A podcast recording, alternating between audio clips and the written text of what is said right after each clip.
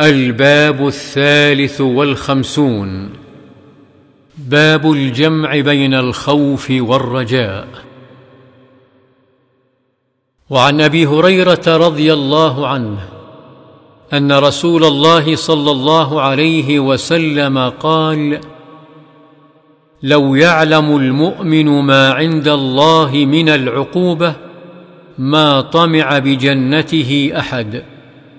ولو يعلم الكافر ما عند الله من الرحمه ما قنط من جنته احد رواه مسلم وعن ابي سعيد الخدري رضي الله عنه ان رسول الله صلى الله عليه وسلم قال اذا وضعت الجنازه واحتملها الناس أو الرجال على أعناقهم فإن كانت صالحة قالت قدموني قدموني.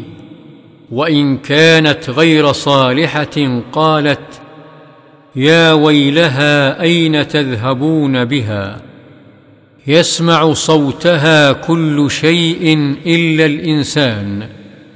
ولو سمعه صعق. رواه البخاري. وعن ابن مسعود رضي الله عنه قال قال رسول الله صلى الله عليه وسلم الجنة أقرب إلى أحدكم من شراك نعله والنار مثل ذلك. رواه البخاري.